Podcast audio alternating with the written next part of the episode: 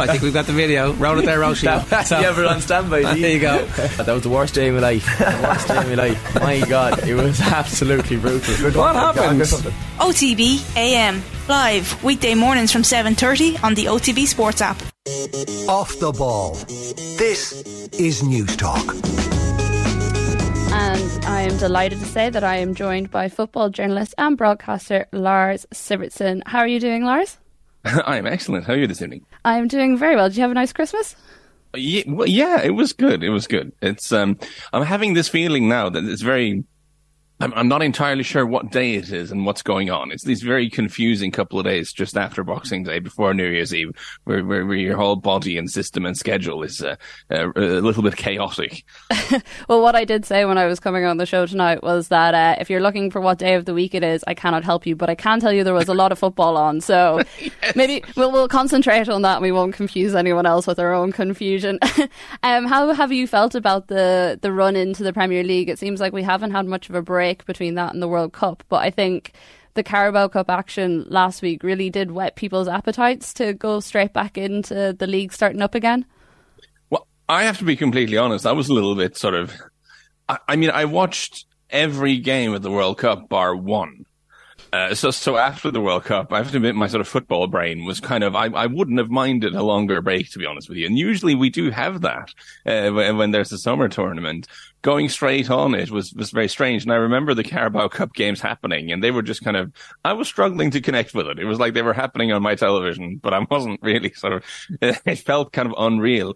But then, of course, you get to Boxing Day, and Boxing Day is such a strong tradition.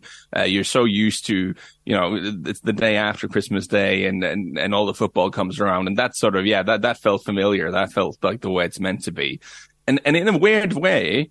The, the way the games played out kind of helped, uh, is certainly for me to, to get my mind back into it. Because we, we've been thinking so much about, you know, what effect will the World Cup have? What will it mean that we have this massive break in the middle of the season? Well, it turns out for a lot of teams, it was just we were straight back where we was a lot of the same things that were happening before the tournament uh, happened now uh, with, with, with several of the of the teams. Well, you talk about a lot of things that happened before the break happening now again, and we saw Tottenham continue the chaos that is Tottenham. I think it was you that said that if uh, if just the second half counted for matches in the Premier League, Tottenham would be was it first or something? yes, they would. If if only things that happened between the 46th and the 90th minute counted. If we make a separate league table for second halves, Tottenham would actually be top of that league. Now, of course, an important caveat to that is some of the other teams, you know, Arsenal, Man City, haven't had to try quite so hard to win the second half because they haven't constantly been behind, which is the problem Tottenham have. And again, that was we uh, first game we saw in the Premier League after the World Cup. You're thinking, oh, will will and will many things have changed now? You know, how will it affect? Well, it's, Tottenham is exactly the same. They, they, were absolutely dreadful in the in the second half. And it, it, looked like they needed to concede a couple of goals to, to, to wake them up. It, it's very, very strange. I, I do wonder, it's happened so many times now. It, it, it must, it, it, can't be um, unintentional in the sense that I'm, I'm, I'm 99% certain they are, they set out to try to not take too many risks in the first half. You know, to try to keep it tight, uh, try to n- not let games get out of control, try not to do anything stupid. And then the intention is to sort of turn the screw a little bit in the second half. I'm just think, I, I, just don't see any evidence that Tottenham are capable of, of, not doing anything stupid in the first half. If that's how they set up, there's too much stupidity. You know, there's an outbreak of stupidity is never too far away from this defense, and and so they keep having to chase the game. I think it's the ninth game in a row where they fell behind. Like this isn't good. You you can't keep doing this. Now I'm not listen. I'm not going to sit on my sofa here and, and sort of try to mansplain football to Antonio Conte. That would be stupid. He clearly knows a lot more about this than I do. But but how long are we going to try to do the same thing with this team? Because it's clearly they they can't do that. Whereas when Tottenham have to attack, when they have to go on the front foot, there's so much quality in that team going forward that inevitably they do get goals, right? So I, I, don't know. May I humbly suggest that perhaps it's time to try it the other way around. Maybe try to attack from the start and and, and, and try to get one or two goals and then see how, where we go. Instead, in, in, in spite of this sort of let's just wait and see if, if something happens. Well, I was going to ask, where do you think the actual issue is in that? Because is it like Conte, as you say, he has to be looking at this and saying, okay, there have been nine games where we are the first ones to go down. That is not a good record for a Premier League team that consider themselves like contenders for a Champions League spot. I won't say contenders for the league, so it's it's been a while for that one. But Mm-hmm. do, is it that the players just aren't capable of getting themselves into gear in the first 45 minutes and he's saying to them we need we need something more or is it that as you say he is happy to let them kind of almost sit back in the first half and is happy in the knowledge that they can come out in the second half and pull it off because I, I don't see how a manager like Antonio Conte would be particularly happy that his team has 45 minutes to come out and uh, as you say score a couple of goals No, no, exactly right. And I, at the beginning, we, we, we tended to think that when this kept happening is that, well, they've started badly, Conte has shouted at them at halftime, and now they're playing better. But, but it's happened almost throughout the entire season. Even games they've won, they've often been quite sort of slow and underwhelming in the first half. So at, at this point, it can't be a coincidence. It, it really can't. It, I certainly don't think it is.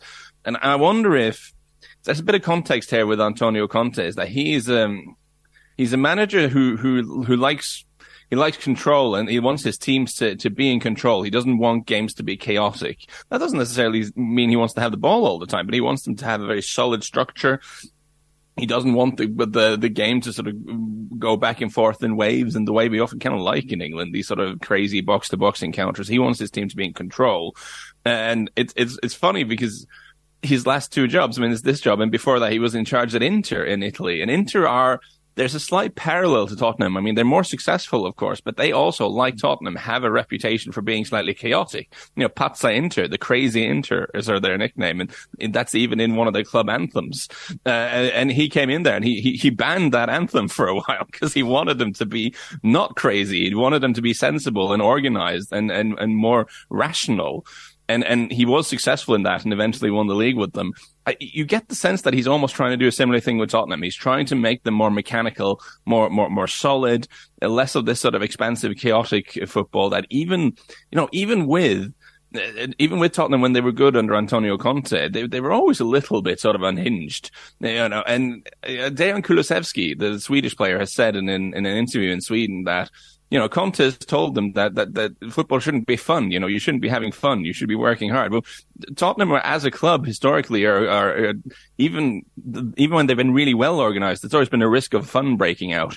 Uh, he's trying to make them more rational, solid instruction, but it just isn't working. You know, I just I wonder how many games. I'm not sure they have the play the defenders who are capable of just shutting up shop for for half a game and then turning it on because they they always look so vulnerable.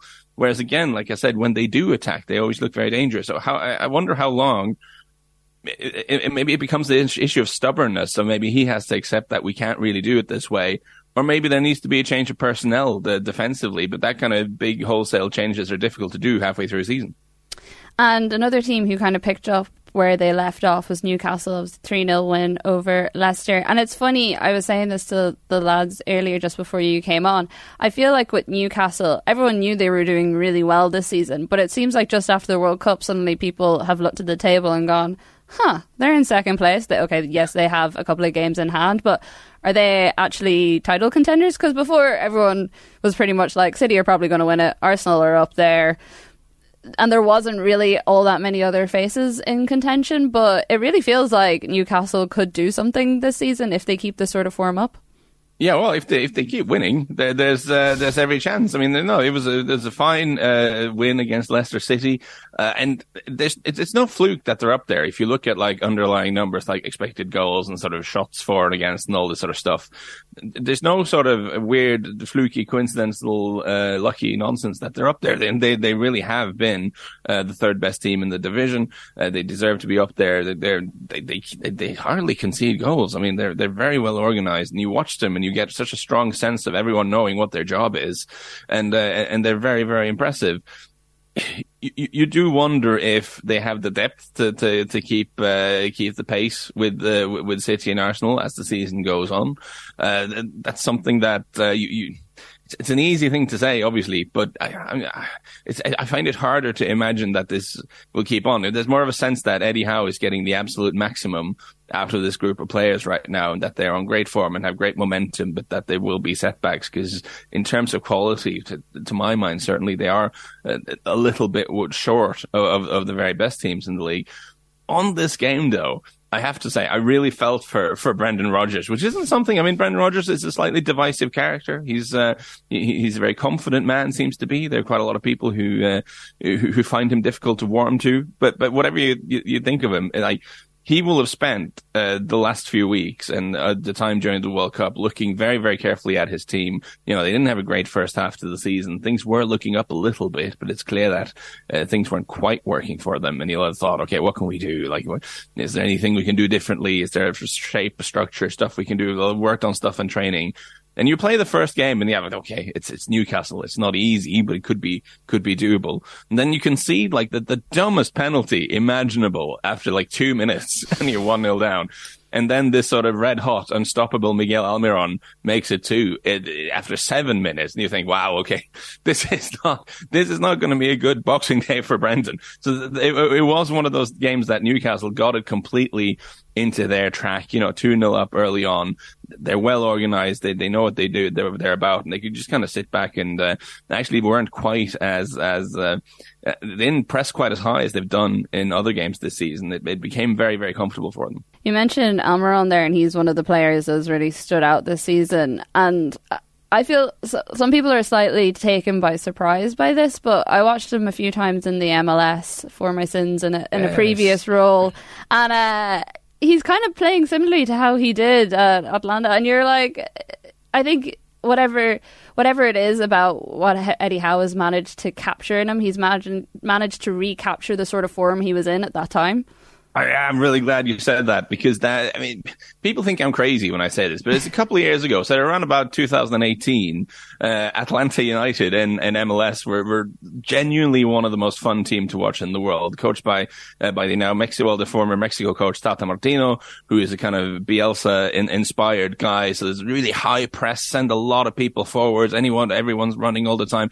a little bit like watching Leeds the season they got promoted for the championship. I mean, that kind of vibe. Uh, winning the ball high up the pitch all the time. A lot of people pressing. And Almiron was absolutely key to that team, you know, both in terms of regaining the ball. You know, he, he always has a lot of energy, but also both pulling the strings and, and scoring goals, uh, in that team. He, he, was so, so good. And of course, listen, uh, there's, there's, some goofy defenders in MLS. Like it's not quite the same level as, as the Premier League. So some drop off you would expect. But, but for me, the key has always been that he went from a team that had the ball a lot, that often spent time around the opposing box. And then he went to Newcastle, who under Rafa Benitez and then especially under Steve Bruce, did not have the ball very often. Like he had to spend an awful lot of his time and energy defending. Uh, and, and when they did have the ball, whenever he got the ball, he usually would get it like in his own half or certainly very far away from goal. So you had to, if he wanted to get it close to the goal, he had to do a lot of hard work himself. And he just wasn't getting on a very basic level, not the same amount of touches in and around the opponent's box. And for an attacking player, that makes it really difficult because instead of having, you know, several chances a game to do something, you have maybe one or two chances a game to uh, do something if you're lucky. I, I think that can also affect your confidence because you know, if you, you have a slightly bad touch or something, if you're playing for a team that plays quite dominant attacking football and you have a lot of opportunities, okay, you have a bad touch, sad, but the team's going to win the ball back and you're going to get another chance in a couple of minutes. When you were playing for Steve Bruce's Newcastle, I mean, that, that might be the one time you had a chance to do anything in that game. And the next time you get a chance to, to do something around the box again is next week. So I think just like mentally, that must be really tough for an attacking player. And he just looks so much happier now, uh, playing for this Eddie Howe team who are also it really suits his qualities as well that they're pressing high up the field the way they have done most of the time under Eddie Howe because his energy is uh, he's he's really well suited for that. Yeah, there definitely is a category of people that the minute you say someone performed well in the MLS, they they turn their nose up at it. But if you look at some of the players coming over in the last few years and the level that they're competing at, like okay, yes, we all know it's not the top league in the world, but there are their gems there, and there are the teams that can play that really, really nice, free flowing football. It's well, I suppose especially over here in Ireland, the timing isn't always great for people to watch all that much of it. But it's definitely unfair to just say just because you played in the MLS, it, it isn't just a retirement village. There are actually Yeah. young players that are really great there. Um, No, there's been a real there's been a real change of emphasis over there. I think more and more uh, clubs are realizing there that it's more exciting for their fans if they play good football uh, compared to just like bringing really old Europeans over all the time. So there's there's there's a real sort of sh- shift towards bringing younger South American players in rather than sort of mid thirties Europeans. Uh, but, but but also I think with Almiron.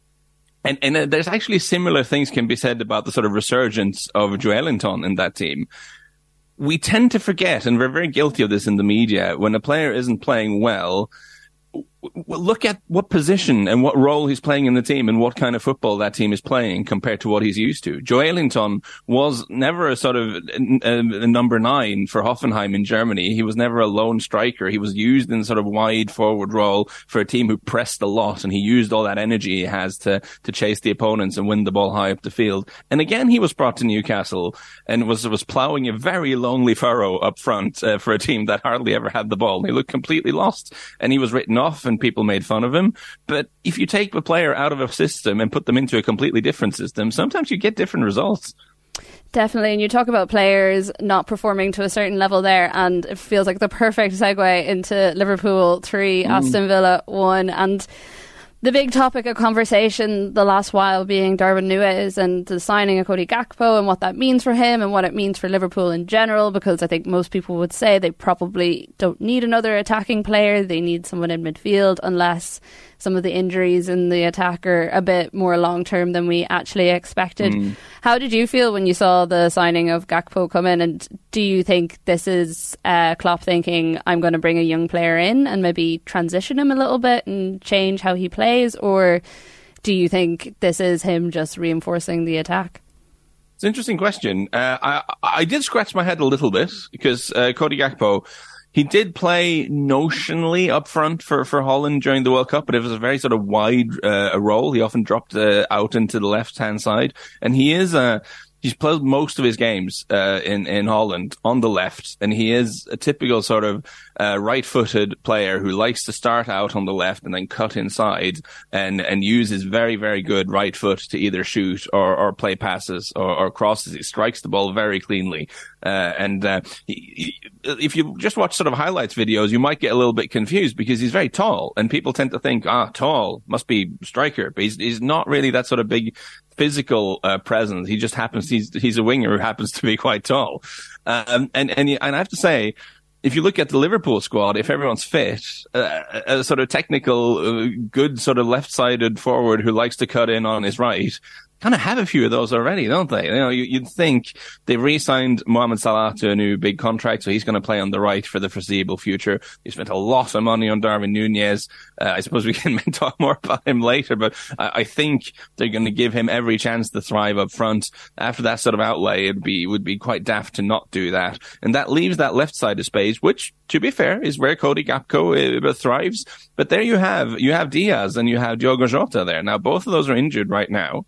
So right now, having Gakpo in is good.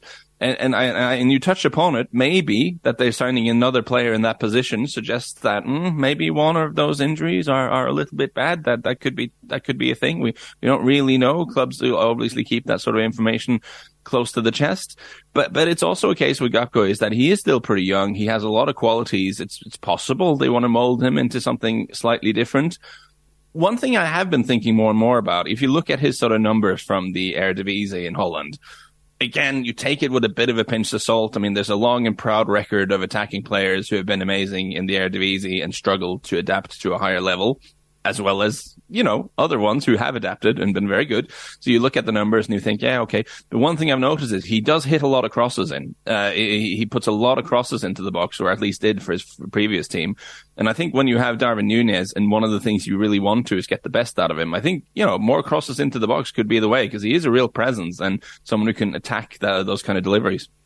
One final one I wanted to ask you about before we wrap up was Manchester United, and obviously they were also in the running for Cody Gakpo. But uh, Erik Ten Hag said in his program notes before the game that fifth is the right position for us, and I thought that was interesting.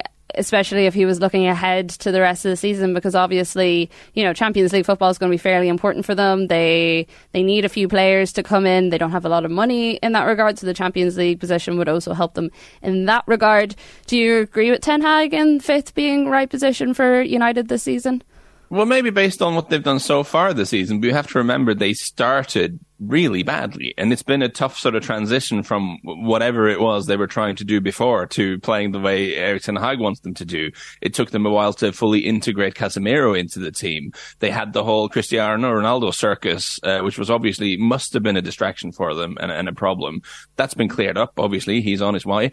Uh, and, and, and you see Casemiro now fully integrated in that team. It makes a huge difference in midfield. So, uh, fifth, it might be just about right for what they've done so far. But I'm I'm kind of positive about United going forward. I know it was just Nottingham Forest they played against uh, at home, and you should always win win that. But they look, you know, Casemiro gives them a solidity in midfield they haven't had for years. And and having Eriksen next to him again, he's such an intelligent passer of the ball, and and it just in terms of their build up play, it gives them I mean, the difference between that and the whole McFred issue is uh, it, it's it's massive. You know, they look so much better on Gakpo with United, like I understand if you're a United fan and he's a good player, you've seen the highlight videos, you saw him score during the World Cup, you've been linked loads of times, he's from the same country as the manager, you're sort of emotionally thinking, okay, this this is one for us. And then he ends up going to your bitter rivals. You know, that that's frustrating. I understand that. But again with Gakpo, I know he's referred to as a forward, but his position is as a left-sided player who comes in onto his right foot. That that's what he does. And at United, I mean, first of all, that's that's Marcus Rashford's best position, undoubtedly. Possibly also Martial's best position. I mean, you play him up front, but he's also someone who likes in the in that sort of left hand space, cutting into his right foot. And I also think you've, you've spent a hundred million on Antony, so he's going to play on the right for, for a while, uh, and unless something weird happens. So if you're going to get anything out of Jadon Sancho, that left wing is probably the spot you're going to try to, to make something happen for him. So again, another player in that sort of space.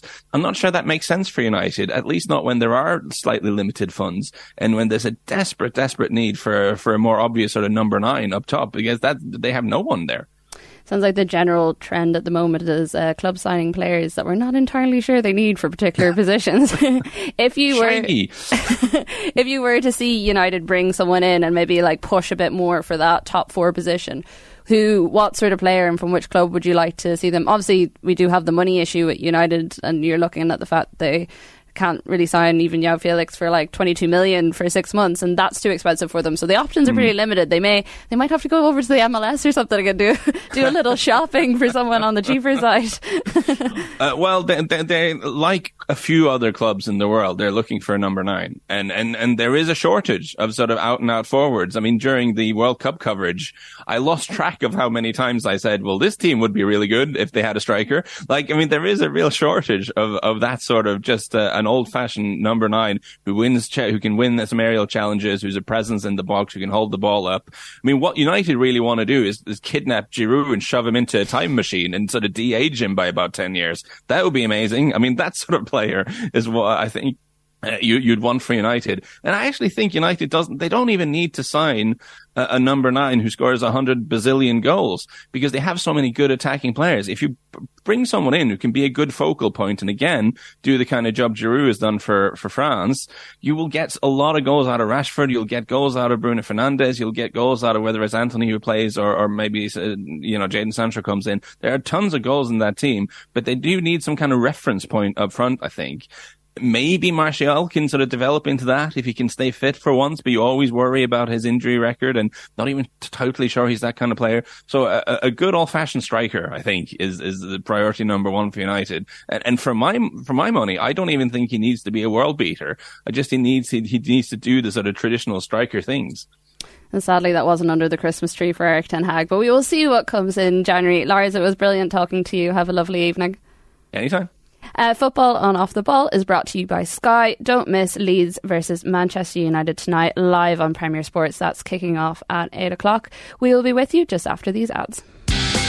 Off the Ball on Newstalk.